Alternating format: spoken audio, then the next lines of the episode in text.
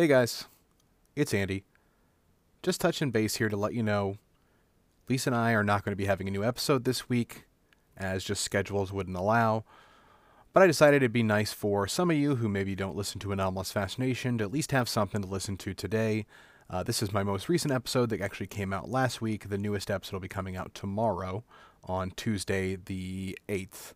So hopefully you all enjoy this in the meantime, and we'll be back with you next week for our podcast Secret Santa, where someone will be taking over our show, and we'll be taking over their show.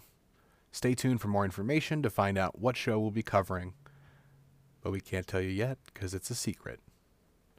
See you guys soon.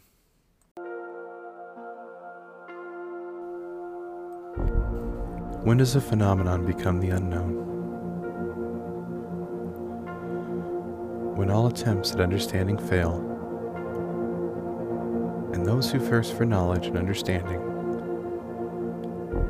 watch as research turns to ash in their mouth, as the phenomenon turns from a riddle to be solved into anomalous fascination.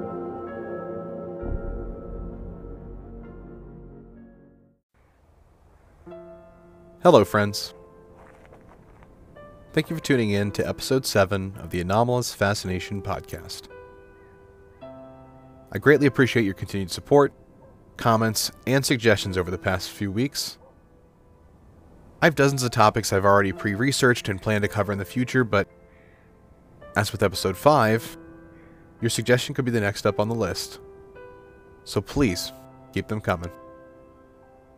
In fact, this week's episode was chosen randomly out of a list of thirty plus topics, and when I saw what I'd drawn, I smiled. This is a topic I've known about for a couple of years, and one which, if you know it, you know it.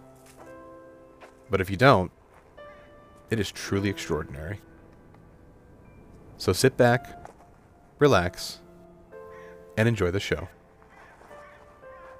Let's take a quick trip back in time. Let's imagine it's the eighteen seventies. The Civil War is over. The Great Chicago Fire just left Chicago in ruins. Jesse James performs the first train robbery in the American West. And Mark Twain just published a little-known book, The Adventures of Tom Sawyer. So it seemed that things are happening all around. But what about rural America? Or more specifically in our case, rural Kentucky. Sure, the first Kentucky Derby was run at Churchill Downs in eighteen seventy-five, but certainly not much to get excited about out on the plains. And even if there was, it would have to be something pretty extraordinary for it ever to get beyond the local newspapers and watering holes. Well, lucky for folks near Bath County, Kentucky, they got just that. It was March third, between eleven a.m. and noon, outside of the small rural home of Mister and Missus Alan Crouch. Missus Crouch was enjoying a lovely March day making soap out in the yard, as her husband was just inside the home. It was a bright and sunny day with scarcely a cloud to be seen, and just a gentle wind coming in from the west, when something unusual happened. Despite the clear sunny day, light winds, and no signs of bad weather, it started showering suddenly and intensely. This obviously caught Missus Crouch by surprise, and her husband as well, who immediately came outside the house to watch the showers. They both stood in amazement for several minutes as the showers continued to rain down around them before finally ceasing, leaving the Crouches speechless. Because in lieu of rain, sleet, snow, or even hail, the shower that rained down around their home for several minutes was composed entirely of meat. Let's take a stroll, shall we?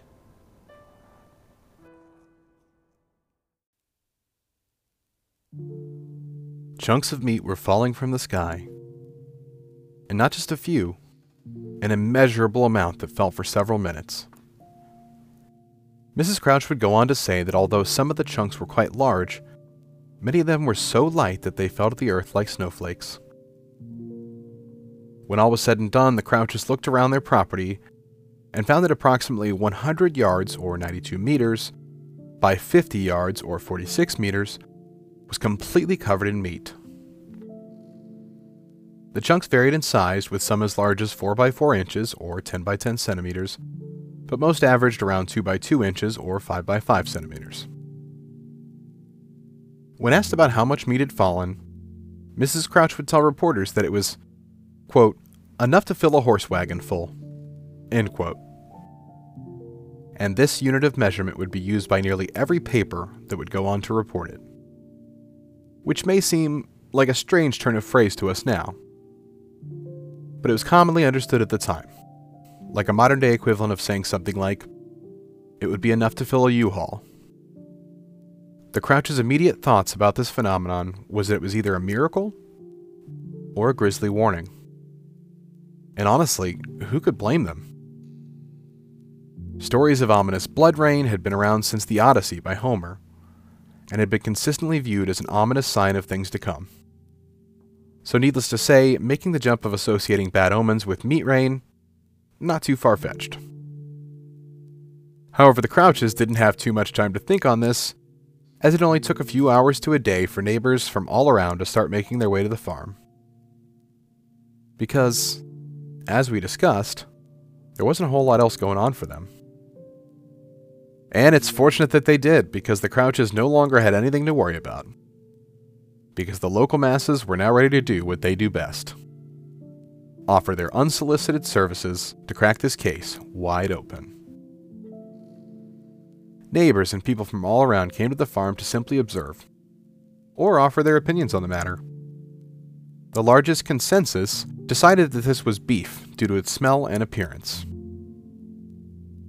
A local hunter, a bit more of an expert in this arena, declared the meat to be bear meat, due to its more uncommonly greasy feel. Obviously, there were theories abound by various laymen in the area on what type of meat it was. But at this point, there wasn't much scientific method or logical thought being applied to the situation. So it will come to no surprise to some of you that to determine what this multiple-day-old meat was, once and for all, a few men decided to taste the meat. Yes, I said what I said. Upon sampling the meat, the two apparent taste experts declared that it was without a doubt either venison or mutton. But of course that couldn't be the end of it, so another town legend, the local butcher, decided he would take a bite as well. And, as you may suspect, he had yet another differing opinion. As he stated, the meat tasted neither like flesh, fish, or fowl. So, needless to say, after the expert opinions of the masses turned up nothing, the town authorities finally decided it was time to collect samples and send them to chemists and universities around the country. Early results from chemists and universities did nothing to help clarify the situation. As one university agreed it was mutton, while another determined it was certainly meat, but absolutely not mutton.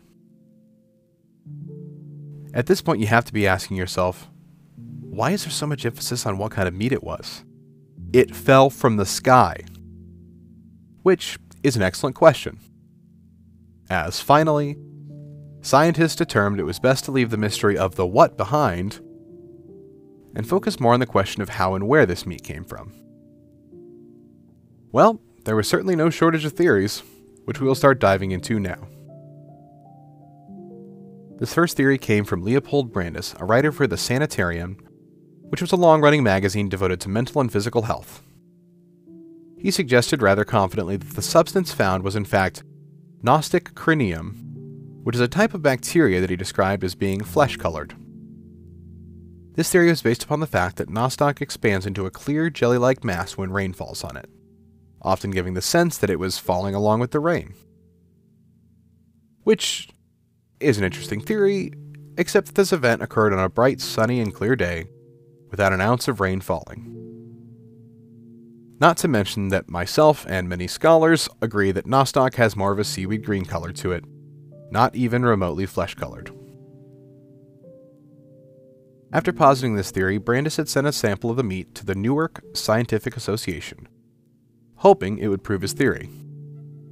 But that was not to be, as the samples put the final nail in the coffin on his theories, as the tissue was identified as lung tissue from either a horse or a human infant. Evidently they have similar structures.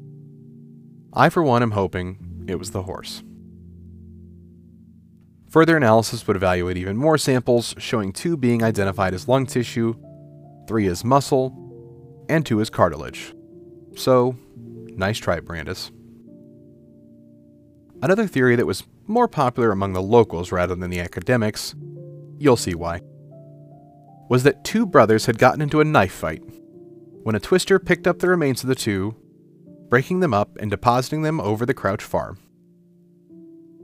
Sometimes you just have to read a theory and say, well, that's one way of looking at it, and move on. A third theory, and possibly my favorite, was written by William Livingston Alden in the New York Times. He proposed that the meat shower was actually a meteoric shower. He explains that it stands to reason that if meteors are thought to be remnants of an exploded planet, then perhaps this meat shower is the remnants of the inhabitants of said planet, suggesting that the Kentucky meat shower was simply exploded alien livestock. While I don't think a single ounce of science could ever support this theory, I do believe this is miles ahead of the twister knife fight theory. And finally, the theory that is most well accepted simply because of it being the only theory that could possibly explain every aspect of this event, the vulture theory. Doctor Castabine of the Louisville Medical News published a theory based on an idea once suggested by an unknown Ohio farmer. The explanation is this. Turkey vultures and black vultures, the two vultures found in Kentucky, are known to take sudden drastic measures upon spotting danger or predators. They react by completely disgorging themselves, or to put it plainly, they vomit extreme amounts of food. Meat is heavy and it can slow vultures down, so they often have to vomit to allow them faster travel to get away from threats. So it is posited that a large collection of flying vultures flying together suddenly felt threatened at the same time, collectively vomiting up copious amounts of meat, which the wind caught and deposited all over Crouch Farm. This theory explains the various types of meats, cartilage, and various forms of tissues found in the various samples. So, good news for everyone, right? Well, for most everyone. Except, of course, for those three or four guys who decided to crack the case open by eating the meat. I certainly hope those gentlemen did not read about this theory. This case is still listed as unsolved, and I love that because while the vulture theory is still considered the most valid theory, which it didn't have much to compete with, this allows for people to continue investigating and proposing their own theories on the matter. Don't worry, I got nothing. So what else do we know about the Kentucky meat shower? Stay tuned after this short break to find out more.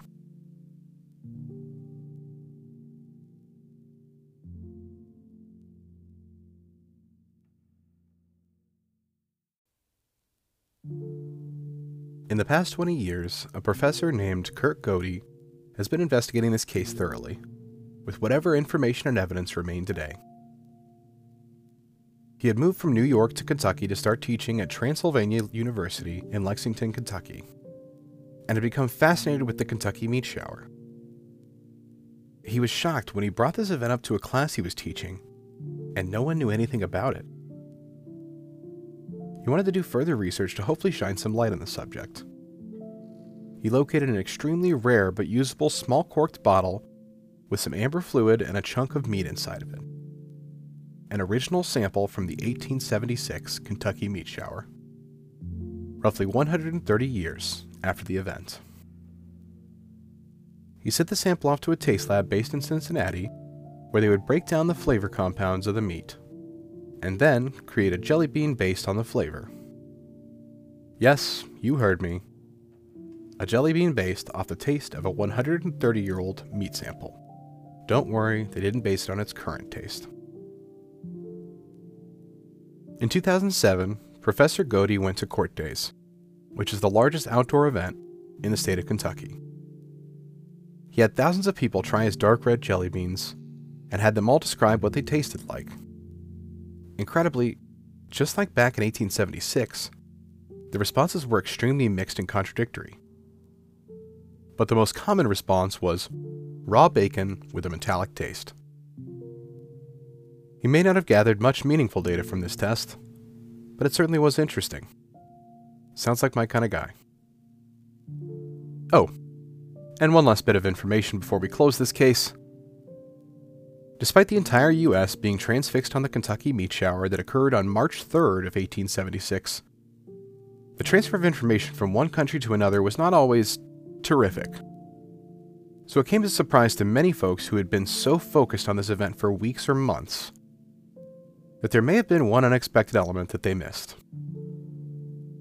Because on March twelfth, eighteen seventy-six, nine days after meat rained down over the plains of rural Kentucky, our friends across the pond got a bit of a surprise as well, as tissue, described as large red corpuscles, showered over the city of London. So, about that vulture theory. Twice in two weeks and then never again? Let's just say, I'm open to new ideas. Thank you again for listening to this episode of Anomalous Fascination. If you'd like to keep in touch with the show, you can find me at AnomalyPod on Twitter, or email me at anomalous fascination at gmail dot com. And if you love the show, hop on Apple Podcasts and leave a nice five-star rating and review. Or even just tell a friend about the show. And until next time, thanks for listening.